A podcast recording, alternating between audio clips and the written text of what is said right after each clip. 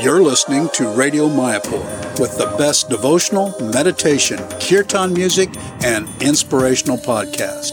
This is Radio Mayapur. Hello everyone, Hare Krishna, this is Ganga Das, your host for today's podcast. We are in Milano Mediolano. The weather is beautiful, it's a little cloudy, it was very hot, now it's becoming cool, certainly. And today we are very, very fortunate to be in this wonderful temple. There is a lot of devotees. We are very, very fortunate to have a podcast with Madhusevita Prabhu, who I know him from the very beginning of my spiritual life. He guided me always in good way. And I met him in Mayapur in 1979. So he's born in Rome in 1952. And of course, after he studied and he traveled to India, he ended up in Kathmandu. And in 1973, he met the devotees and his life changed. He went on a spiritual platform quest to understand the truth. So we are very, very fortunate that in Radio Mayapur today we have Madhusevita Prabhu. So welcome, Madhusevita Prabhu. Thank you, Ganga Prabhu. All glories to Srila Prabhupada. Yes, by Srila Prabhupada's mercy, in those years, the late 60s and early 70s, the world changed because of Prabhupada's arrival. Actually, I first met the devotees in 1969 in London. And it was at the end of 1969. We were going to London to enjoy. Sure.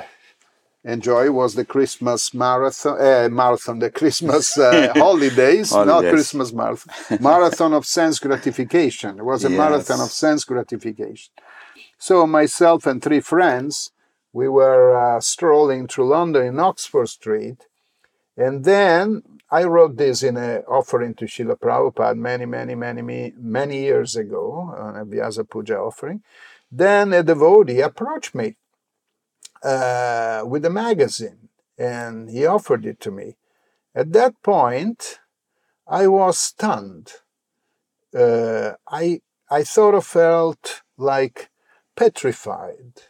And my three friends were still walking, they were continuing to walk on Oxford Street. I stood still and I couldn't move. And this devotee was trying to give me the magazine. I couldn't move. But that was due to the appearance of the devotee? I don't know. No, something happened to me. A voice in my heart said, "I've come back to pick you up." Wow. Something in my heart. Wow. So, in Italian, sono tornato a prenderti. It was in Italian. Yeah, right. So, he was in Italian, the person. No, the voice was in Italian. In my heart. Okay. So it translated means I've come back to be. So I couldn't move. It was just like my body was petrified. Nice. So the devotees kept trying to give me the magazine. After a while, he said, "Okay, this guy is strange." So he went away. But still, I couldn't move. So, after about 2-3 minutes, he came back because he said he's still standing there. It's so like a statue. He tried to give me the magazine. At that point, somehow or other, I felt terrified and I started running. I wasn't prepared for this experience. So I ran back to my friends. Then a couple years later, I had gotten married when I was 20. And me and my wife were in London.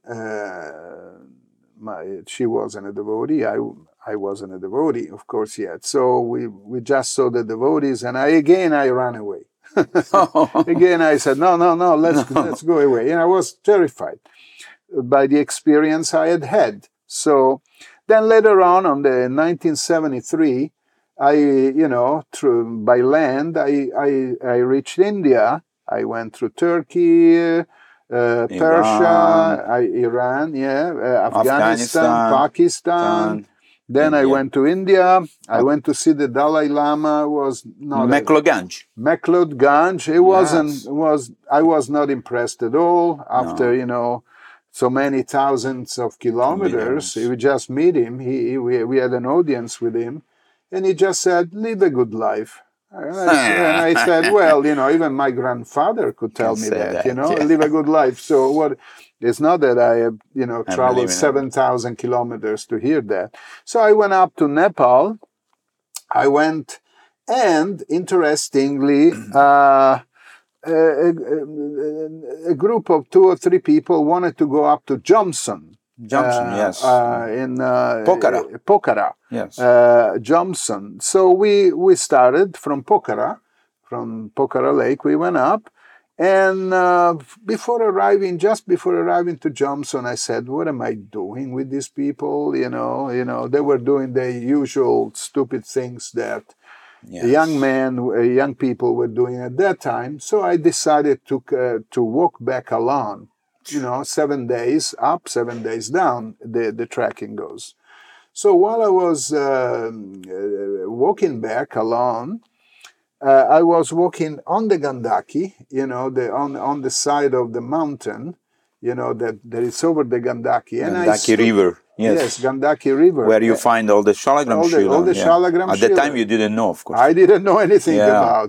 Yeah. And I slipped, and I almost fell in the Gandaki. It would have been a 25, 30 meters, you know, fall. Probably died in the... But somehow or other... You know, I got stopped by a piece of wood and I didn't fall in.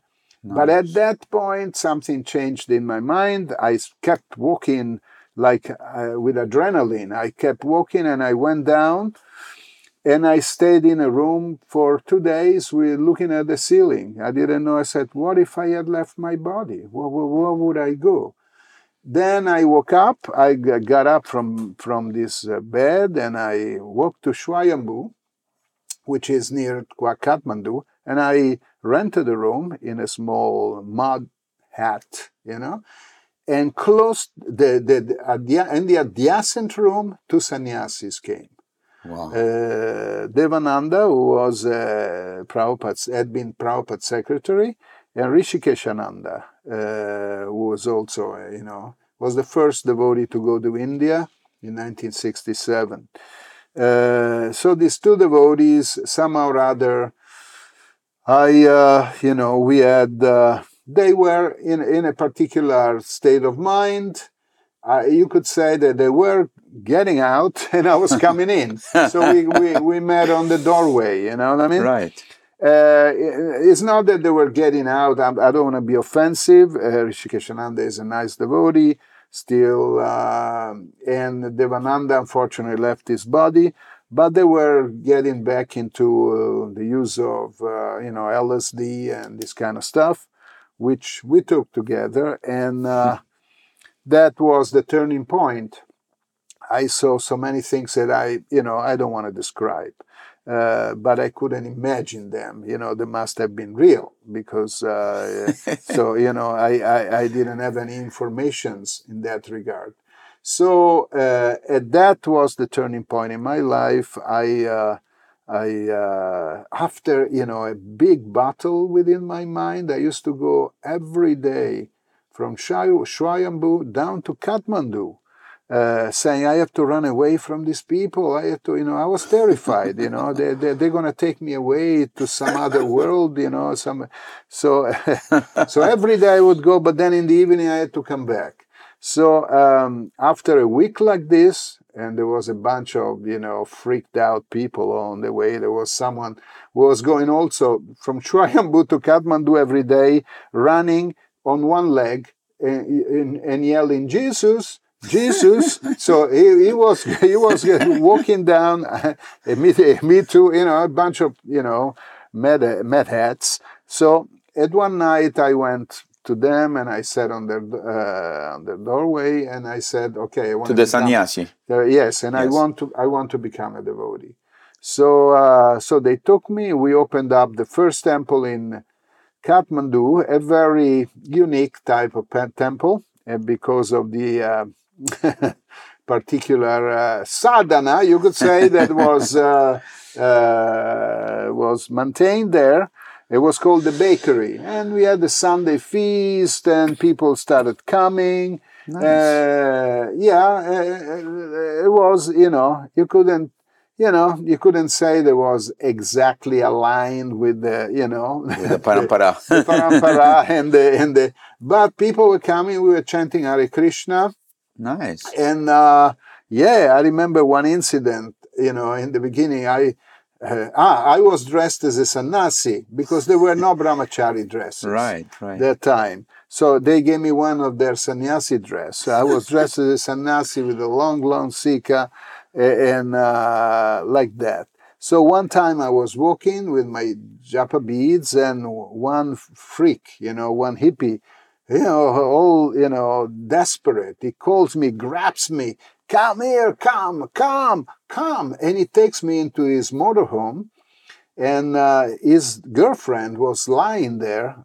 She seemed to be dead, probably an overdose of drugs or whatever it was. So he was, yelling, do something. So was freaked out. So I started chanting Hare Krishna in the ears of the girl. I said, Hare Krishna, Hare Krishna. I was afraid of him. I said, this guy is going to kill me. So, Hare Krishna, Hare Krishna, Hare Krishna. So, and then I said, it's done. Don't worry. She will wake up. And I ran away. Then the day after, he came to the so-called temple, the bakery, with a big piece of, hashish, saying, she woke up, she has, she came back to life, thank you, and this is an offering for your temple. So these were the timings. Now, by Krishna's grace, by Srila Prabhupada's mercy, I felt that something was not really in line, right. With... because I started reading the books, and even though my English was school English and I wasn't proficient in English, still I could read and understand. And then I said, there must be something different. It's too different here. Whatever you read, whatever we do is something else. Whatever we do, they are two different things. So I started developing the desire to go down to Vrindavan. Nice. And but there was no money. So, one particular thing. I was playing guitar. I had a guitar with me, and I was playing guitar. So Rishikeshananda, these two devotees that preached to me, he had been a famous singer. A real famous one. They had gone number one in the world. What was his name? Group with the record "Children of the Sun" by the group Misunderstood. In 65, 66, 66. Oh. So that's why we met. We were I was playing guitar, he was singing. So he said, "Well, don't go to Vrindavan. We'll go to London and do something." So he wrote to Mukunda Maharaj.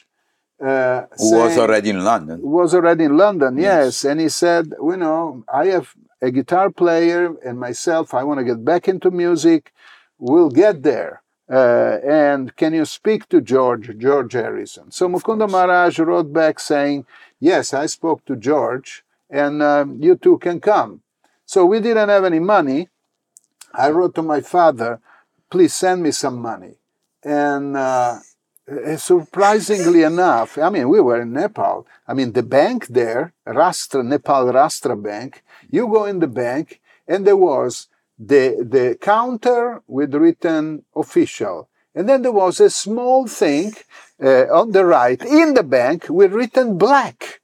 You could do... you change the money in white or black. Or you could change black in the bank. So, after 2 days, some news come to me that your money has arrived. I said, it's not possible. Your father in 2 days, you the money. And I had asked for a couple $100 or $300. My father had sent $900. Whoa. So, I thought this is not possible. It can't be my father. It's a misunderstanding. So the money stayed there. The money stayed there, and my father was refunded after 3 years. They gave me back the money from the Nepal Rastra Bank. You didn't go and take it. But I didn't go and take it because I couldn't believe that in 2 days, those days, the money had arrived and it was $900. I said, the $900 is, it's not possible. So what happened is that, I said, the money is not coming. I want to go to Vrindavan. So I collected some money and I went down to Vrindavan. I arrived in Vrindavan and there, I was welcomed. There was Gurudas, Yamuna, Surabhi Swami, Gunarnava. The temple was under construction. I mean, it was the end of 73, beginning 74. And they asked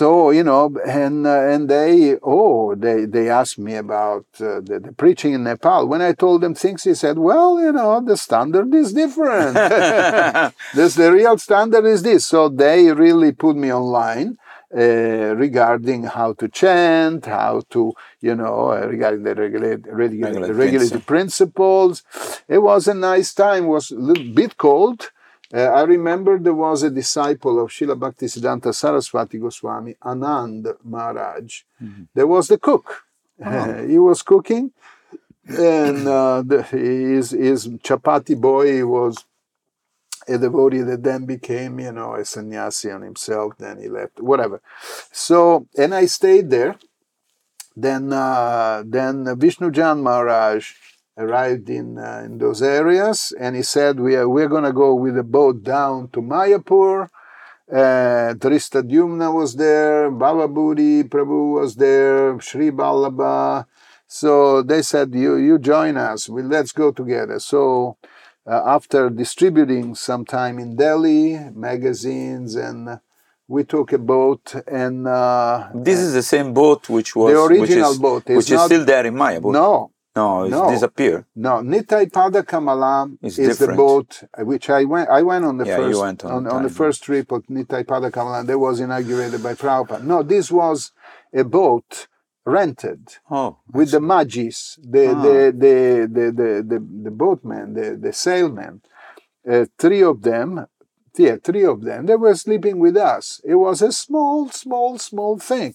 We were all inside this boat, going down the Ganges, and we would jump out of the window to go and take bath, But it was beautiful during the sunset. We would sit on the top of the boat, and Vishnujan Maharaj would sing bhajans with his harmonium, bhajans, and it was very nice. So the adventure continued. The adventure continued. It was very austere because I don't know for what reason in the world they had decided we'll just eat, and this went on for 17 days, we'll just eat puff rice and gur.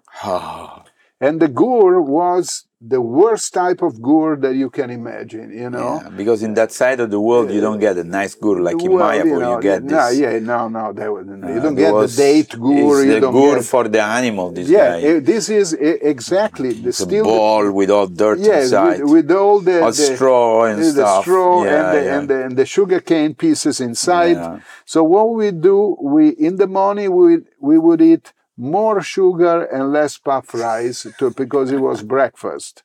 And then at lunch, more puff rice and less sugar. And in the evening, we would cook the puff rice in a big pot and make it puff rice, gur puff rice balls, and distribute it in the villages. That's called moha. Moha, yeah. And, but everyone had stomach problems, big, sugar, because this ferments in your stomach. Ferments. We had the runs, it was actually... That was not good diet. Very, very, very austere. Only I remember in Nityananda's appearance day, we got some vegetables and cooked something.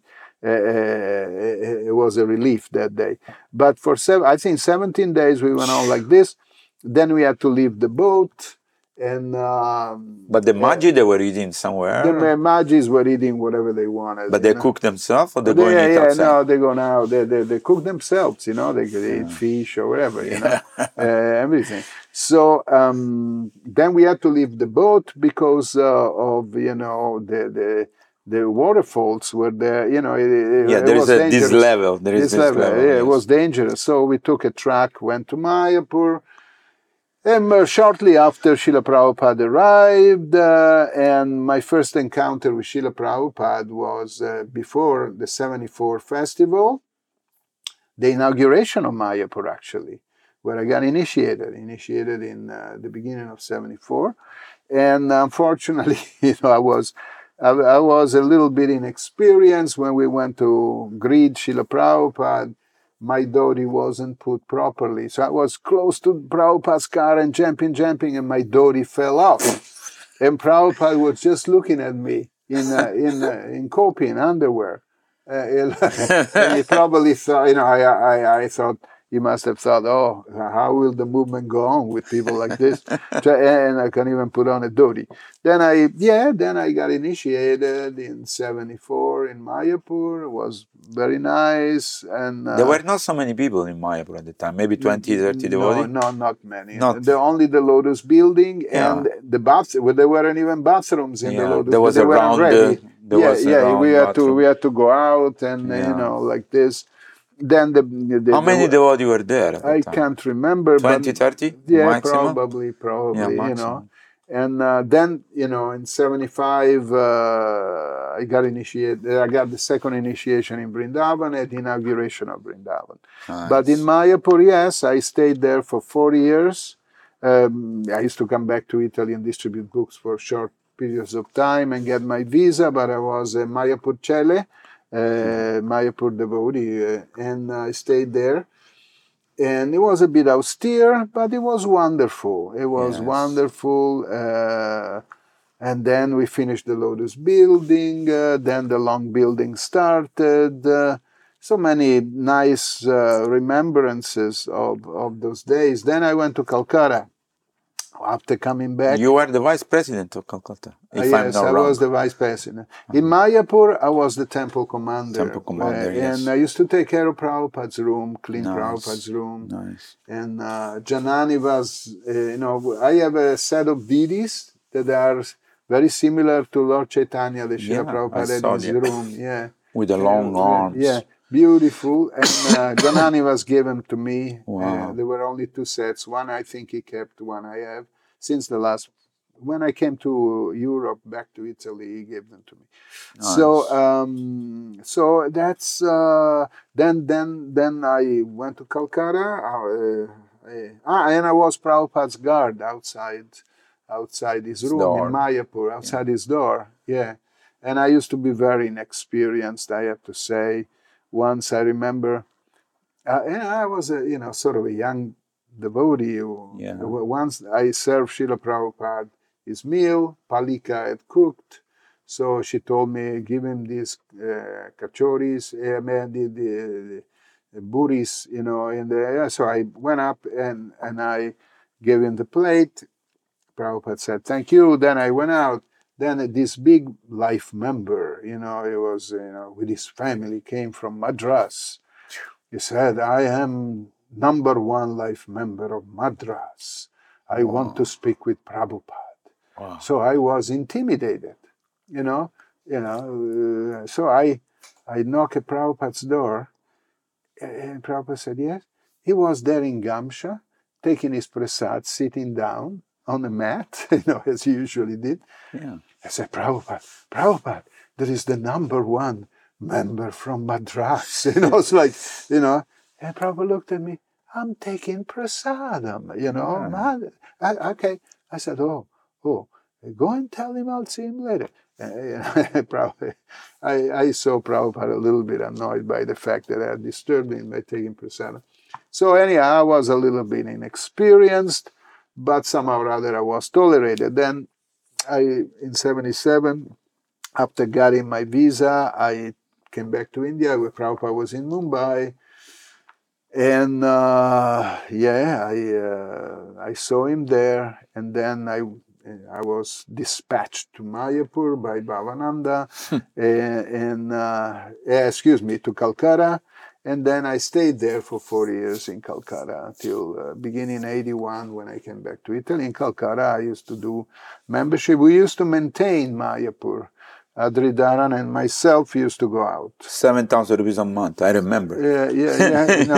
Mayapur had no income at that time. Yeah, no income. And there were no tours, there was nothing. There was nothing. So nobody wants to go there. Nobody wanted to go there. But, you know, I have to say, to his credit, Adri Dharan had this idea making the tours and...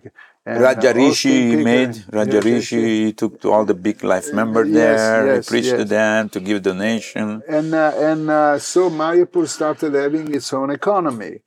In Calcutta also, we started, due to the genius of a devotee called Yogesh Chandra, an American devotee, he had the idea of getting books sponsored. So in 1977, Shadadanya came first in the world, Adri Dharan second, and Madhusevita Das, myself third in the world, because we used to go to life members. Was the first time nobody had ever thought about it. Yes. And so, can you sponsor 10,000 small books? I used to get people sponsoring 5,000, 10,000 small books, and we would get them and then get them distributed. So we came out first in the world. Nobody would believe Calcutta, from USA, from Europe, Calcutta, first in the world. They must be cheating. No, but it was true. We distributed a lot of books. And in Calcutta, after Srila Prabhupada's demise was, of course, there was a very sad period, but we tried to preach in Calcutta and going out every day in membership. Once I went out, maybe I'm speaking too much, but no, that's nice. Once I went out, it's historical. It was the hottest day in 125 years. They said. So I went out, and it looked like I had taken a shower with my dhoti and kurta. You were wet because of humidity. It's 98%. And I don't sweat. I'm not. And my body doesn't sweat much. But still I was like drenched in sweat. So I got out in the lousy square and I... One minute, how did you go? You didn't take a car at the time. We used to have a car. Yes, have a car, okay. Ambassador? We used to take a taxi. Oh, you take a taxi. Okay. So I go out, I think it was 1978. I go out of the car drenched in sweat. And I had to cross the lousy square, So while I'm crossing the lousy square, I become cold like ice. I said, a stroke is getting me because I had no hat, nothing, But somehow or other, I could walk up to the Writers' Building. There's the Writers' Building in Calcutta with the porch, you can. So I sat, this is funny. So somehow or other, I sat on my suitcase, on my briefcase, where I had my life membership stuff. I sat on my briefcase under the porch, and I stood still for like half an hour because I couldn't, my body. Didn't react.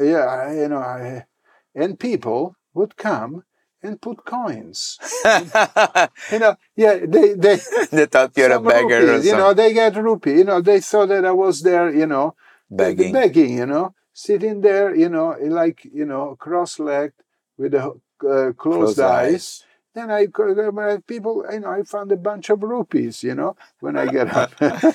And so these are things that happen. I stayed in Calcutta, and to make it brief, till beginning of 81. Then I came back to Italy. I took up a temple in North Italy that had some debts, etc. And we put it back on shape. Then we opened up a nice restaurant in Milan where all the top people of Italy would come, the prime minister, everyone. Govindas. Govinda, yeah. Still open, yes, after 42 years. Nice. 41 years. Yes. And then, things went on. Then after the fall of the Challenger, the zonal acharya thing, Krishna gave me the service of initiating guru in 1988.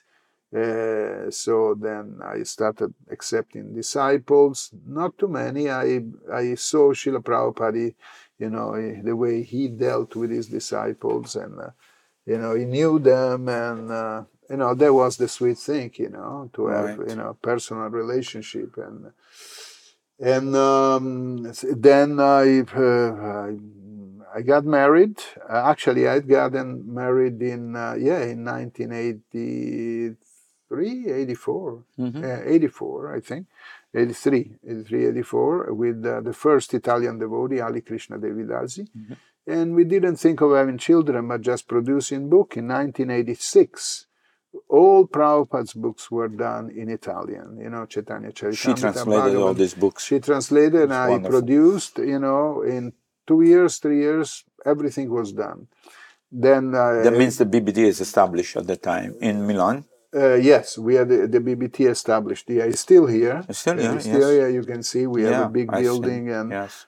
For our languages, Italian, Greek, Dutch, etc. And but you also took responsibility as a GBC governing body commissioner. That happened after the birth of my... They asked me to become GBC in 1989. Right. I said no, because my wife wanted to have a son, which was born in 1989. Nittai.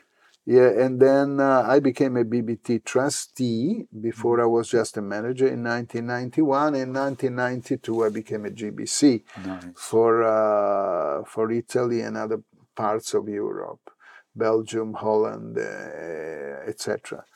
And now I'm still offering some little service, and I hope I'm not discouraging anyone. Not at all. In my service, and so. But let me ask you a question: what is the most challenging service as a GBC? Because I mean, I'm sure there is so many things happening. I want to be positive, but I'm saying, what is the challenges you find as a movement expands, it grows, and there's a lot of people and a lot of tempo in general? Frank. Thank you for the question. I'll be very frank.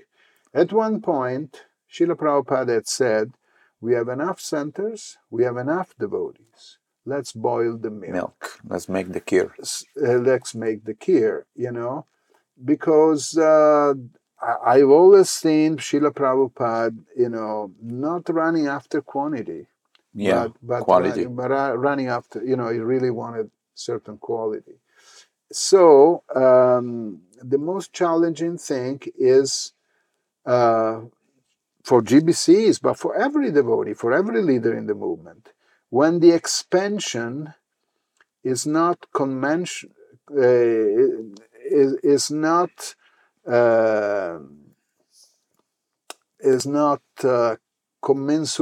you say in Italian, is not sized with our capacity to boil the milk. Right. Okay, so I see a great expansion, but surprisingly enough, I see temples where they don't keep the deity worship up to standard. There are many temples in the world. Prabhupada said, at least maintain what I've done. Yes. Okay, now there are many temples in the world where, you know, very few residents. You know, I'm not saying that there should be only residents, but there should be a balance. There should be temple residents and there should be congregation. Yes. Now, because of the expansion of the congregation, the overexpansion, in my humble opinion, of numbers, we are suffering in certain temples. There is no proper deity worship. In some temples, no one lives in the temple. They go and offer deity worship from devotees that live outside. I've heard in the United States. And we are not making Western devotees very much, which Prabhupada wanted so much. So much. And therefore, I think we have suffered with overexpanding due to thinking of numbers. Due to thinking of figures in our movement. And we have underestimated the power of Kali in, you know, taking a, you know, attacking our movement. Yes. And Therefore, you know, we are spread thin, and there is a great difficulty in maintaining a certain quality, the quality of devotees that Prabhupada wanted to keep. I think this is the greatest challenge for the GBC body.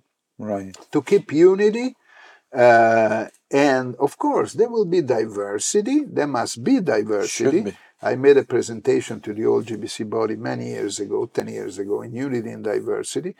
But those who, you know, you can't encompass and metabolize everything in our movement. When you have a big expansion, there'll be differences. Certain differences can be tolerated within ISKCON. Yes. Certain others, they have to, you know, they become relatives of ISKCON.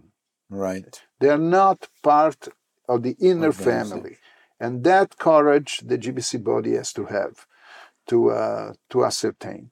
So I don't want to go further with that, but this is the greatest challenge for our movement for the future. Stop expanding and inflating like anything.